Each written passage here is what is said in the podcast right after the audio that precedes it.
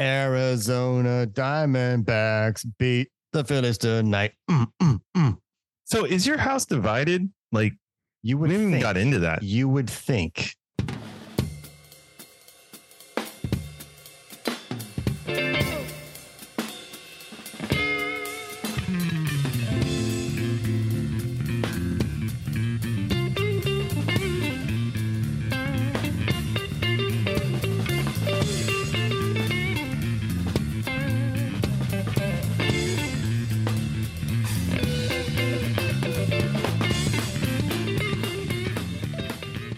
Welcome to the Bottle of Brown podcast.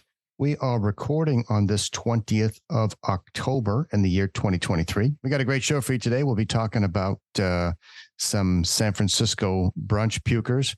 Our top story talks about drones over arenas. Crankfile has us looking at some draft poop.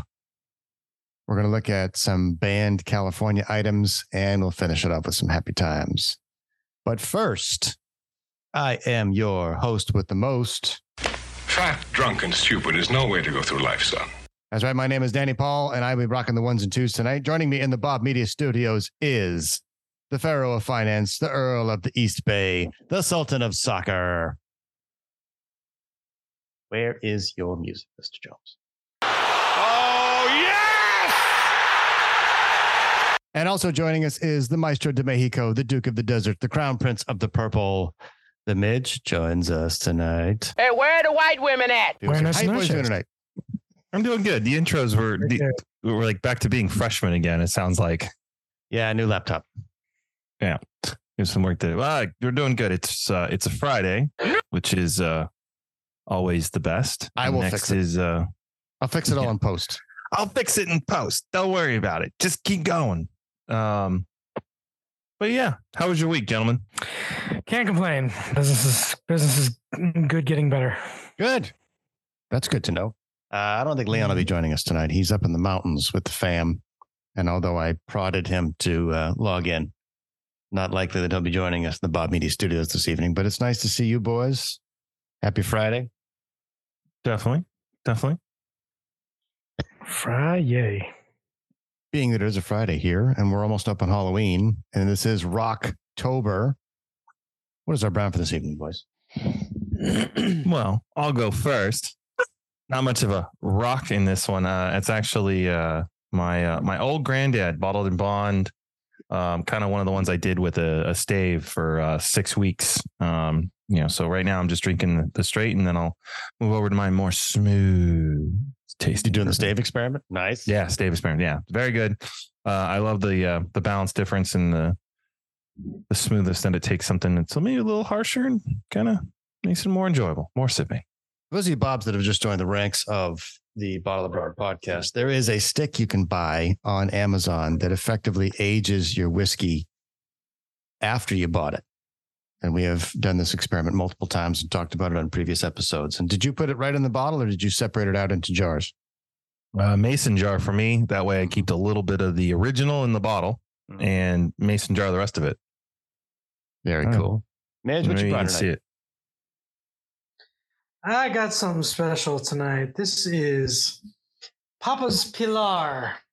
This is a company. This is actually uh, owned by Ernest Hemingway's family, Oh, and uh, Pilar was Hemingway's yacht that he traveled the Caribbean in. Uh, this it's kind of a cool bottle. It's got a uh, it's got a little compass right on the head of the uh, of the top and it's got like a little chain thing going on and this is this is actually kind of uh i guess this company makes a whole line of rums that are made uh inspired by hemingway uh it's delicious it's dark rum it reminds me a lot of the other um spice rums that i've had that hail from the caribbean good for you, sir. Good for you. i'm enjoying it very much it's a, it's a double i've got a double Of course you do. As it is on a Friday. as Danny. it is as it is on a Friday. I picked up some of the Kirkland Costco Special Islay, Oh, and this bitch is peaty. nice. Like it is seriously You we're drinking the moss tonight. Like it's Yeah. The campfire. It's in there. Mm-hmm, mm-hmm. All the ash. It was only 36 bucks. Comes in a fairly modest little bottle. Um, a little bit goes a long way when you're dealing with the Islay. Not that Oh, I yes. wanted that to rhyme, but now you know. Very nice. It is episode 91 tonight, boys. Wow. We got to we, we we start planning for uh, the centennial. We have to start planning for the centennial. That is true. We've talked about it. We don't really have anything specific planned, but uh, 91, we are nine episodes away from. Actually, this is 92. This is episode 92 tonight.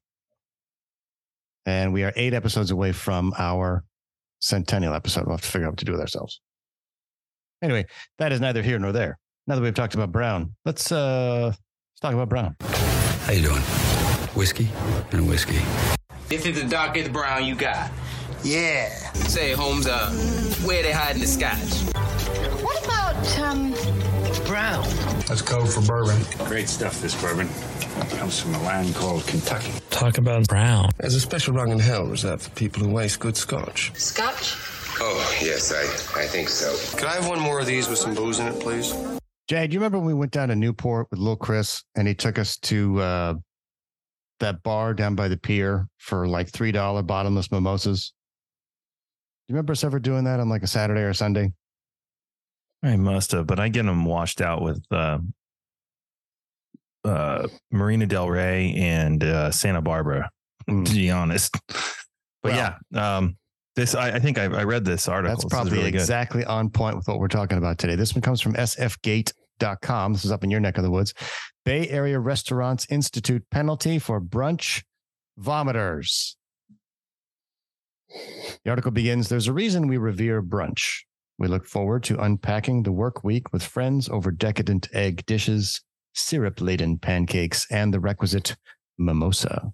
We give ourselves permission to indulge in extra bacon and maybe even a second champagne cocktail as we reconnect and relax. But nowhere in this happy place do you picture vomit.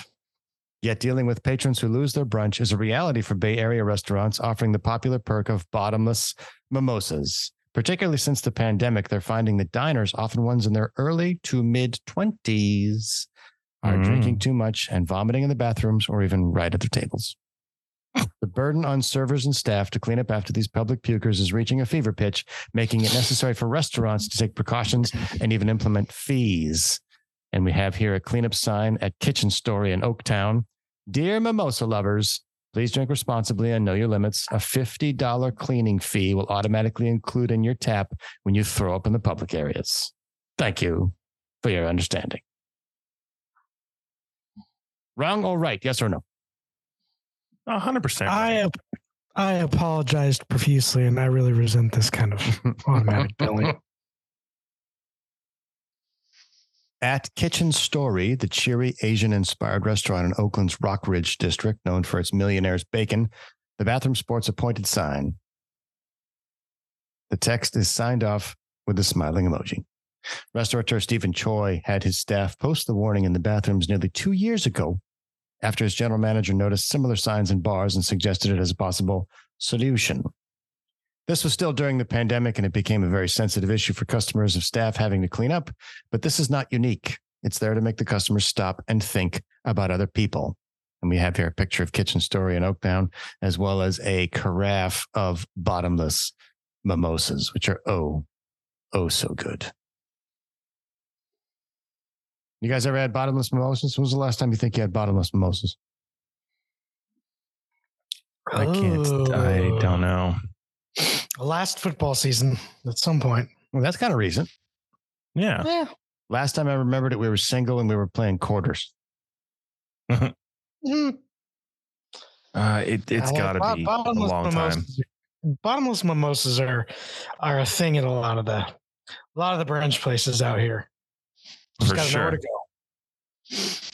Uh, other factors seem to be how the bottomless mimosas are served and for how long. Most brunch eateries enforce timed seatings in order to discourage overindulgence and move tables. At Kitchen Story, a small restaurant, you can enjoy your bottomless mimosas for up to 60 minutes. Servers bring small carafes of grapefruit or peach laced bubbly to the tables for customers to drain before another is dropped off. During the Sycamore's two hour brunch seatings, and the Sycamore is a lively gastropub in San Francisco's Mission District, known for pork belly donuts and prosciutto stuffed Belgian waffles. Wow. During the Sycamore's two hour brunch seatings, the fairy makes their way through the dining area every 15 minutes or so to offer pours. At the same time, they're paying keen attention to patron behavior. Our staff is trained to make sure our customers don't overdo it. Nobody wants to see people throwing up. That sort of spoils the party vibe that we're trying to create. You've been down in the Mission District, right, Jay? No, Never? No. I, look, I'll be honest. I, I don't venture out as much as I probably should. And I'm not so much into San Francisco. So, Oh. you know, I go there for work. That's, that's kind of, and sports. So it's basically it. there's But, the but there is amazing places. Yeah. I There's live in the financial. district. There's the Castro, and then there's the Mission District. And the Mission District, Oh, there's a as ton I more. understand, is- and there's yep, absolutely a ton There's more. Russian, there's Nob Hill, there's Soma, there's I mean, there's there they go on and North on Beach. and on. North Beach. And so that's where you get the Italian food. That's where the Italian food. at. Mhm. The So there's- Italians. There's various enclaves all around the San Francisco Peninsula, and it's, it's All the a fun town yeah. in that respect. but the Mission District is known for its wait for it Mexican food. Oh, the Taquerias. burrito. hmm Good stuff. So there's training that's required of all the servers in there, which is the responsible beverage service training from the California Department of Alcohol Beverage Control. That's right, the ABC became mandatory for all California bartenders, servers, and waiters who handle and serve alcohol in July of last year and prepares servers for their ABC alcohol server certification exam. Among the topics covered are the impact of alcohol on the body and how to responsibly serve alcoholic beverages, including preventing service or sale to intoxicated customers. Do you guys know this? Did you guys know that you got to go through ABC training to become an alcohol server certified? Well, it makes sense. That just shows how long it's been since I served tables because we did not have to do that. Yeah. What was your experience like? uh well we had we had training we had training on it and, and it was like le- there was legal requirements to anything having to do with alcohol. Ironically i don't remember e- either. I don't think that uh they mentioned the the the the like food safety training and stuff that we did as being legally required. I'm sure they covered what they legally had to but um i do know that like there there's there's these trainings now that are legally required and you have to you get a card like a credit card that's proof that you took that training and got certified we never had that never had anything like that it was just they taught you what they taught you and off you went and please refrain from spitting in the customer's food There are ways Even to if they cut leave you a off. leave you a twenty five cent tip. Oh, then you spit in the face. Then spit in the customer's food No, there it is. there are ways to cut people off without them realizing it. This is the kind of thing they teach you. We practice eye contact and engagement. We come by with a pitcher of water. Still, every once in a while, you'll see people who realize they've had too much, noting that some step out front to throw up and then come back, and people can get carried away. Home Plate on Lombard Street, of all places, caters to the brunch obsessed marina crowd with cheesy bacon tots and chunky corned beef hash. It offers a liter carafe of raspberry, peach, or other flavored bubbly, roughly four to five pours, depending on the size of the flute, that is poured by a server as part of the service. Owner Tarut Boone and his staff have witnessed their share of Ralphers over the years. In late 2021, when vomiting seemed to become an issue, Boone instituted pretty much the same policy as Kitchen Story. Signs posted around the restaurant on the menu asked diners to please drink responsibly, $50 cleaning fee per person for any incident incurred as a result of intoxication. After customers complained, signs came down, but the policy remains. Hmm. When Home Plate started serving bottomless mimosas back in 2010, they gave diners two hours to enjoy their champagne cocktails and breakfast dishes. They eventually reduced it to 90, and now it's down to 75. I'm I'm kind of amazed that a restaurant would go so far as to post something as disgusting on their doors as you know keeping in mind you're going there to eat a meal and there's a a sign saying basically if you toss your cookies we're going to charge you for it like all right, let's go somewhere else. like, because you, Well- you know, if you see that sign, like this is a consistent problem. it has or will throw up. Right. Yeah. Yeah, Would this fly in uh, your neck of the woods? it's the it is the uh, that is the Uh, no. opposite. Not that is unless the it opposite becomes of a positive endorsement. no, not, not unless it becomes pervasive. I mean, I, I think that's the idea. The idea is that if they've run everybody out of all the rest of the restaurants, so they're all falling in now. But the idea that I think they would just remove bottomless mimosas. I mean, what kind of margin are we talking about that they're willing Lot. to endure this? Hmm. Like, why wouldn't you just go back to dollar mimosas or something? You know, this is something that encourages people. You, you got to be thinking about a lot of money for bottomless, and then you cut them off at 75 minutes. You know how much champagne you can drink in 75 minutes? I don't Yeah, know. That's, that's a good question. Midge, what do you think? Would that fly in Rough- Scottsdale? Roughly four or five bottles I've I've found. Would that fly? Uh, you know what? I could I could I could see something like this going up in Scottsdale also. Ah, that was For- for my the- note. for the exact same reason. You've got a bunch of spoiled little assholes that have nothing better to do than to get all fucked up on a Sunday afternoon at a really nice restaurant and end up pulling this kind of shit. But, you know, eh, the, the other side of this is this is the kind of place that has a fucking DJ there while you're eating your bacon and eggs. I, I've, it's, it's, it's part of the madness of what life is like today and it's like well you know if, if that's if that's the atmosphere that you're going to promote then those are the people that you're going to end up with so Mhm. know your audience Yeah. So it's a fifty dollar, fifty dollar vomit charge. And if that's the place you want to go to, then you can expect somebody's paying fifty bucks to to boot out in the bushes. Anyway, that wraps up. I wanna- about Brown. I won't- Let's get down, let's get down to business. And I got news for you. Tonight's top story comes to us from NBC News. This one comes on the heels of the Diamondbacks defeating the Philadelphia Phillies tonight for game four of the National League Division Series. NFL members of Congress alarmed by drone incidents over packed sports stadiums. They say the incidents underscore a huge security vulnerability made worse by gaps in federal law that they fear could result in deaths and injuries. You guys ever seen a drone over the game? uh, i've never seen a drone over the game no they're they're literally everywhere. I've seen them at uh, I've seen them at concerts. I've seen them at festivals. I've seen them at little league games. Uh, I've seen them downtown at a uh, you know when they close the streets and they do like beer gardens.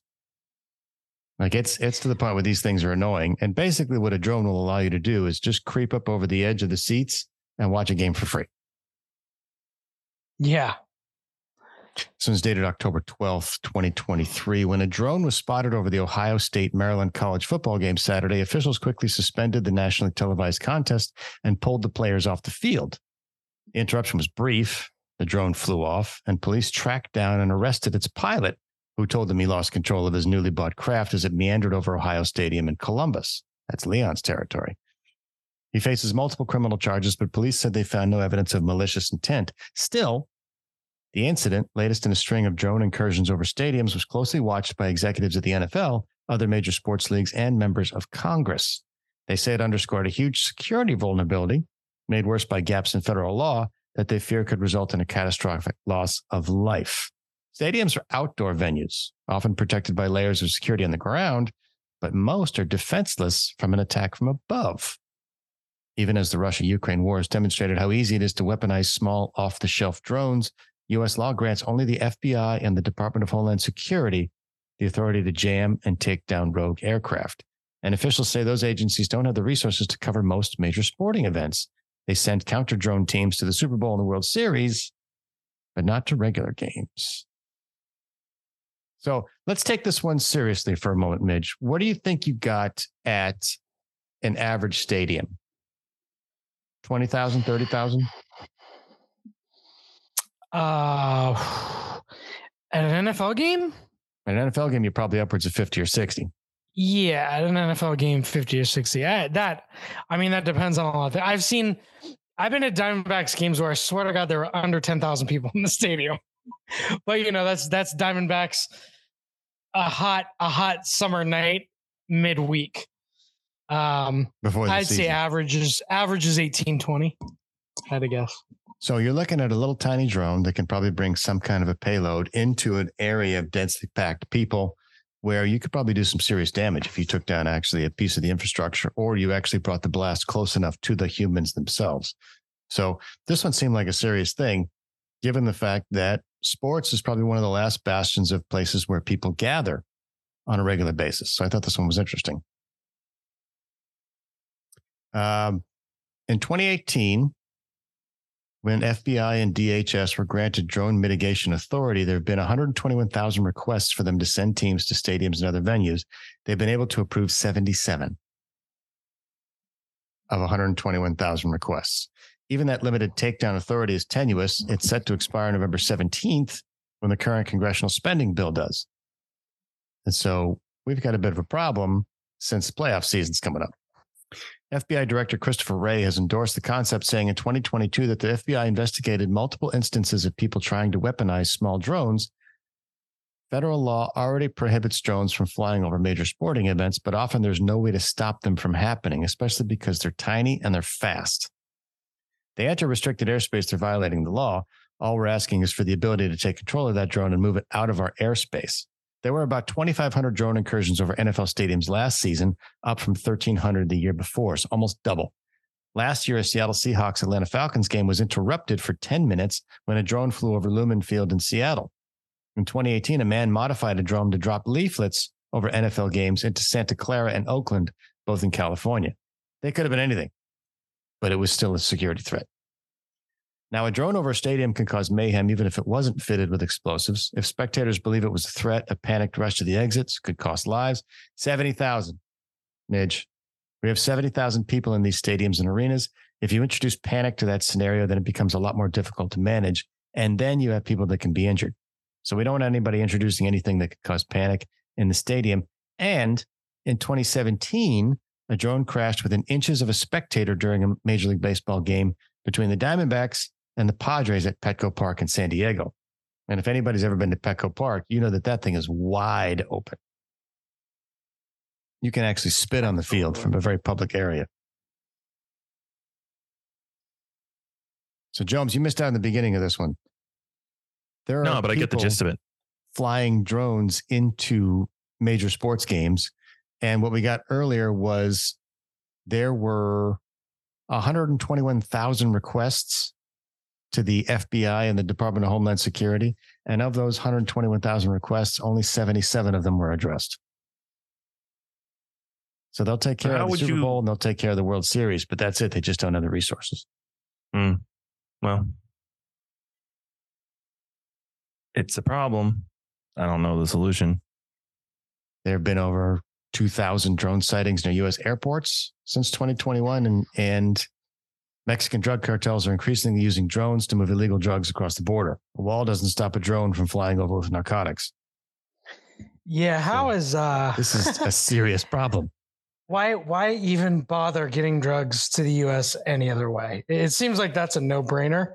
And how how easy it is how easy is it to get away? It's it's the perfect way to smuggle drugs. How easy is it to get away from authorities? How easy is it to come back over the border if you're detected? I mean, it's it's it's it seems like it would be there there's no other there's no other way of smuggling drugs that makes sense anymore when you got drones. So Amazon's maximum payload is five pounds. That's 2.2 kilograms. And so you could probably get a couple dozen of those drones, move a couple of keys over at a time in one big dump. You don't have to worry about Right. a plane, which has a transponder. You don't have to worry about something that moves a giant amount of land or a giant amount of space. You got these little tiny things that can just drop a piece at a time right over the You're wall. moving you're moving five pounds at a time, but you're doing it all day long. Yep. And you could probably do it a couple hundred drones at a time if you get those coordinated drones like we see at the Olympics. Yeah, the swarms of them. Mm-hmm. Absolutely. So you could swarm drugs over the border as well as swarm all kinds of stuff into stadiums and arenas. Around the country and around the world. We just need to build a bigger wall. That's Bigger it. wall. We need a bigger wall. That's it. Ah, I love that. the I love that. request, the 19th request from the parties affected by this problem is pretty much let us have jamming capability so that if a drone comes anywhere near the stadium, we can send it away or disable it. So then you would get at, at worst, you would get an explosion outside the stadium. But the idea is if it gets anywhere within the radius of like the parking lot, they have the ability to use the tech to jam it. But right now, only the FBI and the DHS can do it. So I guess what I'm trying to say is watch a game in a dome when the roof is closed. Anyway, that wraps up our top story. Let's get to the crank file. I could look for something in the crank file. Crank file. Whatever. Tonight's crank file comes to us from CNBC.com. And I love this because the three of us went to Europe together almost 20 years ago. And the title of the article, dated October 10th, 2023, is How Often Should You Wash Your Jeans? The Levi's chief executive settles the debate. Midge, you want to take a guess? Well, judging from my own experience in Europe, anytime you get drunk enough with a bus full of Australians that you end your evening in the swimming pool of the hostel doing laps, the experience of which you forget about the next morning. Oh, no, we didn't forget. Especially that mouthy one that was leading the, the tour. it was an evening to remember. For most pieces of clothing, it's clear they should be washed after a few wears, but jeans can be more divisive, with some even saying to never wash them. And in parts, Levi Strauss CEO Charles Bergh may be to blame for that, even though he didn't quite mean for that to be the main takeaway from an event he spoke at in 2014.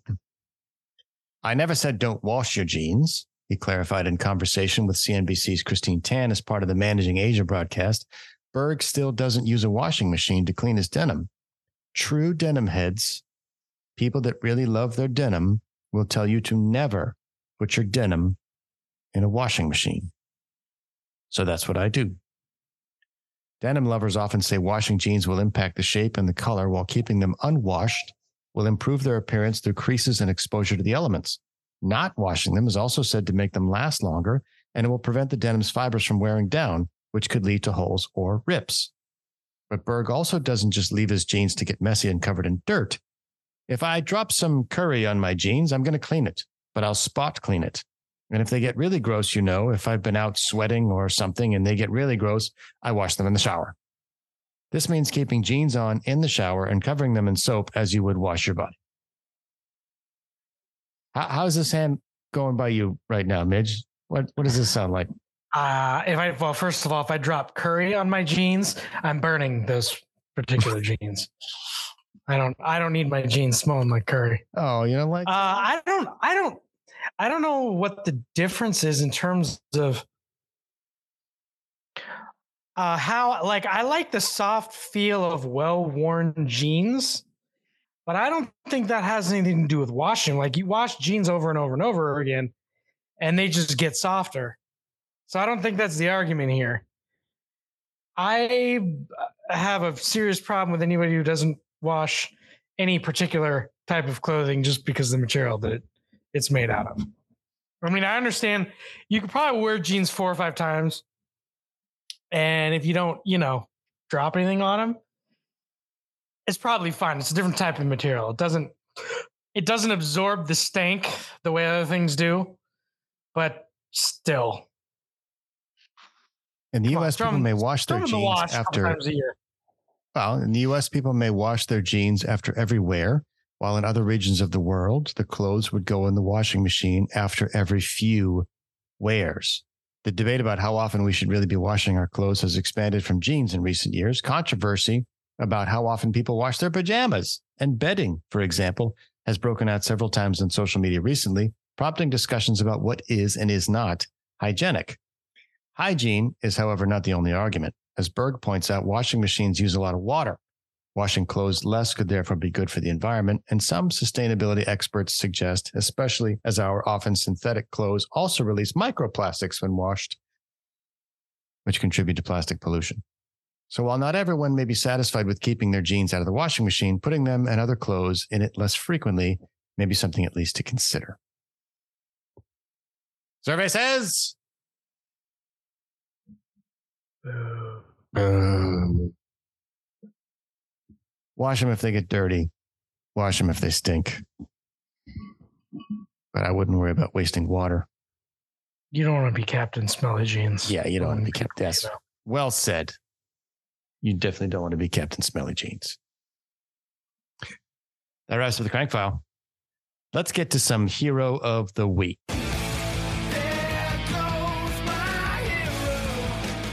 The week. This episode, Hero of the Week, comes to us from the New York Post. That's right. And it's not about Florida, which we usually go to. We usually go to the Post for, for our good Florida stories. This one comes to us from Minnesota. Minnesota? A woman's box of giraffe poop that she was planning on making into a necklace is seized at Minneapolis Airport. That's right. She got her giraffe poop taken away. Why did she have giraffe poop, you ask? Let's get into it. A woman was stopped by Customs and Border Patrol officer at the Minneapolis St. Paul International Airport last week after she was found with giraffe poop that she planned to make into a necklace. The droppings were seized by border officials on September 29th after a woman returning from Kenya declared the animal feces, prompting an inspection by CBP agricultural specialists. Passengers stated that she obtained the droppings while on her trip and intended to make a necklace. She told Customs and Border Patrol officers that she had previously used moose poop to make jewelry in her home in Iowa. The draft poop was taken and destroyed by steam sterilization per USDA protocol. There is a real danger with bringing fecal matter into the U.S., said LaFonda D. Sutton Burke. That's a name. Thanks, thanks, Captain Obvious LaFonda. LaFonda is Customs and Border Patrol Director, Field Operations out of the Chicago field office. LaFonda D. Sutton Burke. That's a lot of names.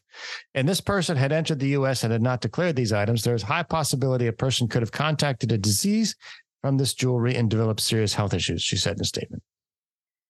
Don't be bringing your dookie around here. Animal feces from Kenya could contain African swine fever, classical swine fever, Newcastle disease, foot and mouth disease, and swine vesicular disease. According to Customs and Border Patrol, the veterinary services permit is required to bring feces into the United States. And so, what did we learn from this, Bobs, if nothing else? If you're going to bring Dookie into the country, get a permit. And of course, on stories like this, we like to go to the comments. I'm guessing she doesn't get a lot of second dates.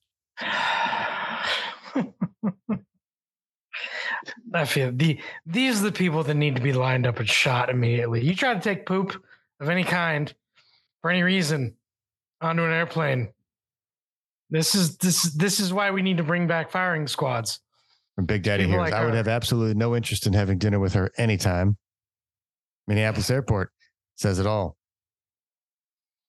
All I can say is, ew.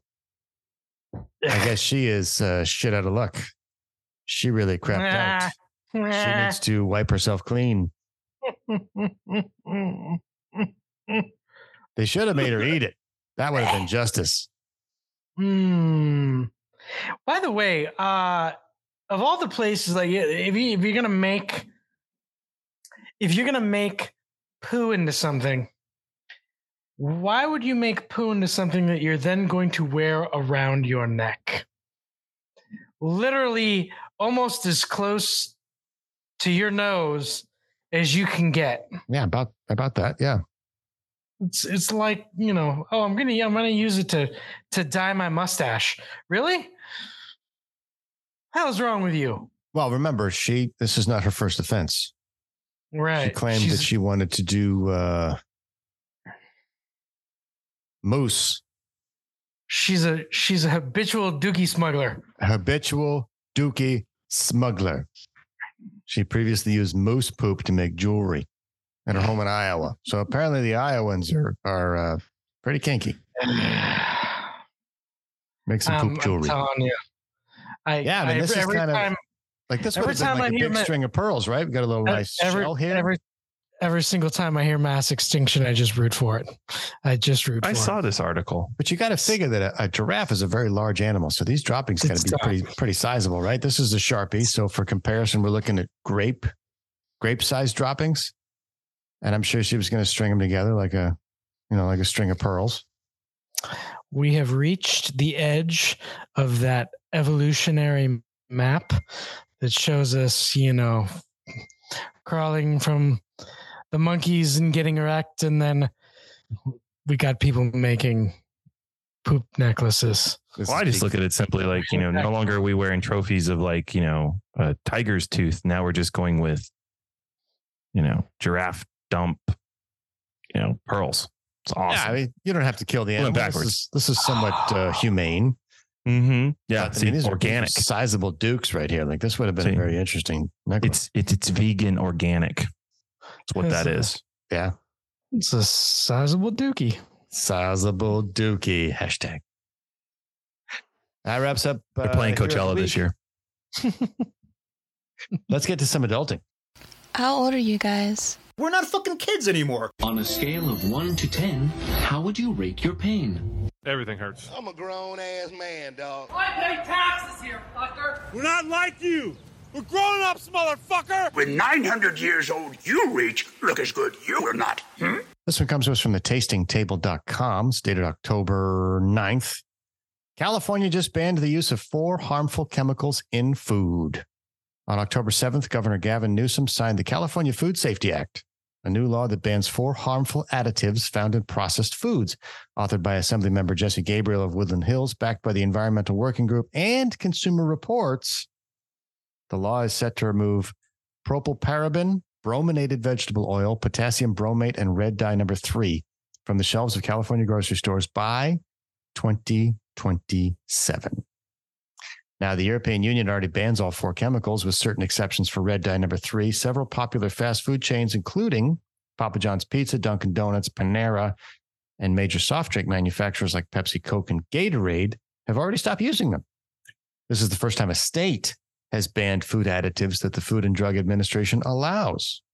And the law will likely trigger nationwide change. Manufacturers will have to change their recipes if they want to keep selling their products in California, the fifth largest economy in the world.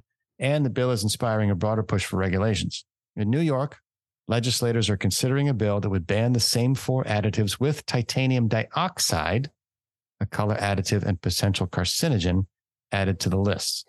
Several major health and safety organizations, including the Environmental Working Group, are petitioning the FDA to ban titanium dioxide and red dye number three. You guys know what titanium dioxide's for?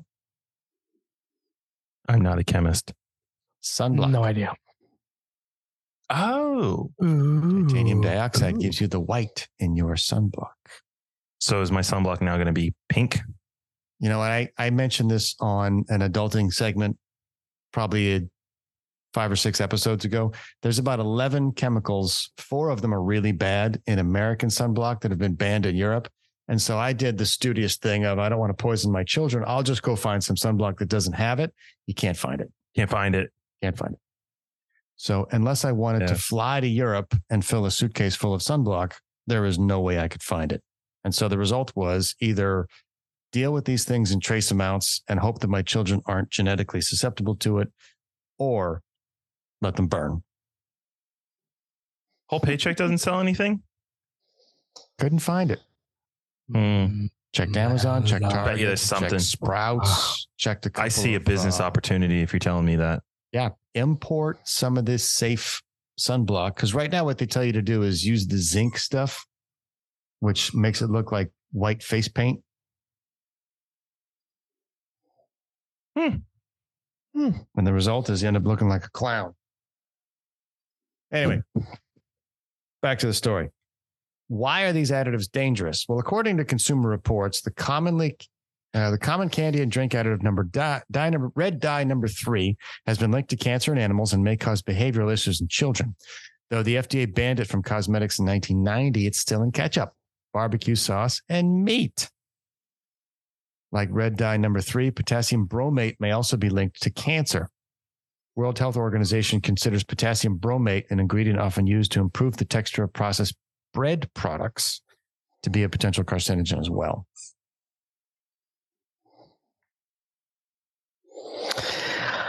I find it fascinating that Gavin Newsom has the time to do this while there's poop literally everywhere in public in California, particularly the San Francisco area. And vomit in all the restaurants. Hey, hey, you pay a fine if you do that. And and the restaurant vomit. The restaurant vomit to boot. Ha! Ha! See what I did there? Propylparaben, a preservative used in both food and cosmetics, has been linked to reproductive issues. In 2013, a study published in Environmental Health Perspectives found that consumption of the ingredient was associated with decreased ovarian reserves in women and has also been linked to reproductive issues in male rats. Last of the four, brominated vegetable oil is used in sodas, especially ones with citrus flavoring. According to Scientific American, the chemical can build up in the body over time and may cause reproductive issues and heart problems.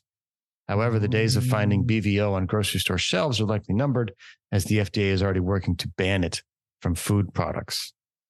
To health and safety advocates, the new law is a big step, but there's more to be done. The Environmental Working Group lists the common dirty dozen additives with potential harmful effects, and critics say the United States lags behind many other countries in terms of food safety. You guys want to know what the dirty dozen are? Hmm. Please. Hmm. Here Ooh. is the Environmental Working Group's dirty dozen nitrites and nitrates. You, as a wino, to take particular interest in this, Jay. Yep. Potassium bromate, previously referenced. Propylparaben, previously referenced. Butylated hydroxyanisole, BHA. Butylated hydroxytoluene, BHT. Propyl gallate, theobromine, secret flavor ingredients, quote unquote, artificial colors, quote unquote, diacetyl, phosphate, phosphate based food additives, and aluminum based additives. That is the dirty dozen of get it the fuck out of our food. And the article goes on to list some of this stuff is banned and sold in various places, including the United Kingdom, Canada, Australia, so on and so forth, et cetera, et cetera. Good or bad? Ban these four things. I mean, sure. I, it's always I don't. it's it's a, it's always the state. It's always the state that has way bigger problems to deal with. California being you remember when you remember when everybody wanted to live in California? When when California was this paradise on earth and now it's people can't leave fast enough. And it's because this is what California spends its fucking time on. Meanwhile, like everything is crumbling all the fucking time. People can't leave fast enough. It's a matter of of poor prioritizing, and nobody does that better than California. Absolutely no one. Does this really, at the end of the day, does this really effing matter? Do you realize, like, all of these things, you have to have con- like very, very large consumption of all of these things to actually do something. So, my point about this is that who fucking cares? Don't drink soda. Like, you shouldn't drink soda. I got scalded today for drinking soda. Don't drink soda. Like, that's one thing that just cuts out all half this crap that you're that you're looking at. Drink water. Like, but the amount that it takes to actually do something of red dye number three, you're not going to consume that much. It's consume a lot of stupid. Three. Yeah. It's stupid. This is this is this is so stupid. The reality is a state that needs to basically do this is some of the more unhealthy states. Let's take Mississippi, for instance, one of the most unhealthy states in the union. They're the ones that should be banning this crap because that's where this stuff's really coming out of. It ain't California. And I will say this we do lead. We always lead in California and everything else falls in line. So is this stupid? Absolutely. Do I give a shit? No. I it, I'm not going to consume that much of any of these things, so it doesn't concern me. But as it always has, California usually leads in some way or another that will bring on some change. This is dumb, but it's a step in someone's mind of the right way.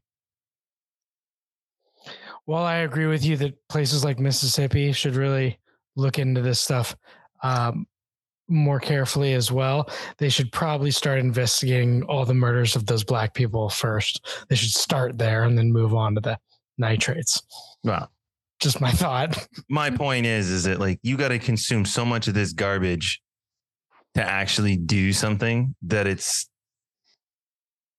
It's here nor there. And if you Oh, are yeah. consuming that Anyway, much, you got in- bigger in problems. aggregate, it's going away. And uh, what we can tell here is that several fast food, several popular fast food chains, including Papa John's, Dunkin' Donuts, Panera, and major soft drink manufacturers like Pepsi, Coke, and Gatorade have already stopped using it. So it's already on its So- way out in most cases anyway. so is that a bad thing? Like if you think about this, then it's like, well, screw it. So California spends its time, it does this stuff, and overall, the rest of the union all falls in line because these companies can't give up California, so they all fall in line also. So goes California, so goes the nation. Hence my point earlier: we lead. Indeed. And they're already phasing this out anyway. So all they're doing is rubber stamping a trend. But good on Pretty you, much. California.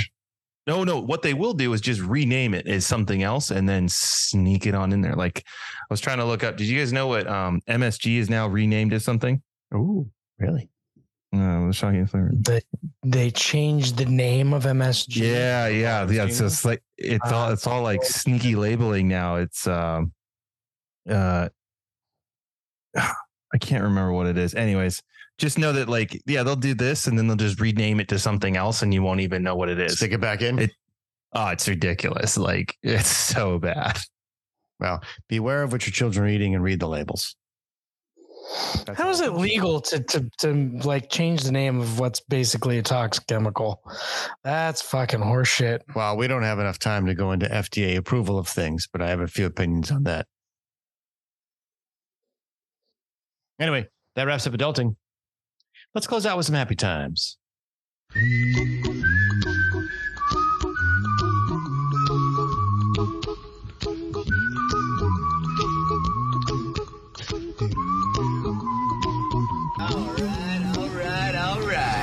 This one comes to us from mm. K A R E, Channel 11. First grader mm. goes door to door with offer to read to seniors. This one is just special. Back into Minneapolis, back into Minnesota, we are East Grand Forks, Minnesota. Maggie Minnesota. Kuznia works on her reading while seniors get a visit. As she begins first grade, Maggie Kuznia is already a natural storyteller. Did you know you could eat at the Eiffel Tower? Maggie asks a visitor she's just met who didn't. The topics change quickly from puzzles to ice cream bars, with Maggie pausing occasionally to breathe. But Maggie's storytelling has recently taken a geriatric turn. Maggie, who recently turned seven, unzips her backpack adorned with Elsa from Frozen. This one, Maggie says as she pulls out the book for which she was searching. Then Maggie sits down on the couch next to Patty, the senior, and reads. Over the next couple of hours, the process will be repeated multiple times. Maggie walks from apartment to apartment, knocking on doors as residents of Good Samaritan Society Heritage Grove Senior Living. Do they need that many names? Good Samaritan Society Heritage Grove Senior Living. Seems like a lot. Anyway, they invite her to read with them. That's Maggie very nice. reads Mama Llama Red Pajama to 95 year old Eileen Baird, who is seated at her side. Maggie's mother, Tiffany Kuznia, works at Heritage Grove. On snow days, Maggie would go with her mother to work. Last winter, Maggie was packing her bag for the day when her mother reminded her to bring her Nintendo Switch. I'm not bringing that today, she said. I'm going to bring books and I'm going to read to the residents. What started on snow days, however, became once or twice a week during summer vacation. Come on, Margaret, Maggie says, taking the hand of a 96 year old Margaret Sondriel. The pair walks the hall to Margaret's apartment. Maggie pulls from her backpack a book called The Good Egg that she has chosen for Margaret. Exhausted, Margaret says when Maggie struggles with the word, she accepts Margaret's guidance and pushes on. And for the past few months, no one has had more reading tutors than Maggie. Maggie's parents started reading to their daughter before she was born, but her love of books was further blossomed as Maggie makes the rounds at Heritage Grove. She knocks on doors. She goes from door to door and she says, Would you like me to read to you? And very often the seniors would say, Yes, come on in. And apparently it seems like she does about 80 to 85% of the reading and they'll help her and correct her and provide guidance. And it's a very, very nice bonding experience. What do you guys think? That's awesome. I like it. No, I mean, especially especially now that that kids are like uh, kid uh, kids are as bad as everybody else when it comes to staring at their phones and staring at their iPads or whatever. Everybody's just a little digital monster now. So you know, this girl's rocking it old school. Good for her. And I'll also go with the fact is that you know seniors in a low on a home or you know whatever their living situation is, they are lonely they and they love attention. the attention. Like yes. they are so starved. And if a girl wants to walk in and read something, God, that does so much for both. That is good. That is pure gold. It's good for everybody. Win win. So Patty Griggs, who's in her 90s, used to be a former first teacher, um, first grade teacher. She let Maggie in. They sit on their couch as the first grader reads aloud from a book called The Bad Seed. Patty thinks Maggie might be onto something. Maybe more beginning readers could take advantage of the willing residents of senior homes. So this could like be it. an interesting opportunity for your kids who are learning to read. Go to a senior home because seniors have lots of time and lots of patience. And it's the perfect yes. opportunity for your kids to get in mm-hmm. with some really open minded, loving experiences. And so I thought this was worthy of happy times. That is happy. I like that. That should almost be parenting. It's happy time parenting. It was. I was trying to figure out was it adulting or was it was it happy times? And I thought it'd be more appropriate for happy times because we don't have a lesson to learn here. We it's just want to feel good about ourselves. It's fifty one percent happy time, forty nine parenting. For show. Speaking of show, that is our show. You can email us at bottleofbrown at gmail.com. Can give us a call at 602 529 4562. Leave a message for Danny, Leon, the Major, Mr. Jones, or any of our special guests. Tell us what you liked, what you didn't like. We want to hear from you. If you like the show, please give us a five star review on your podcast app and share your favorite episode with a friend. Every positive review makes it easier for others to find the show and join the Bob community. We're on Apple, Spotify, or wherever you get your podcasts. Share a quiet drink with us next episode. Same brown time, same brown channel. Bottleofbrown.com.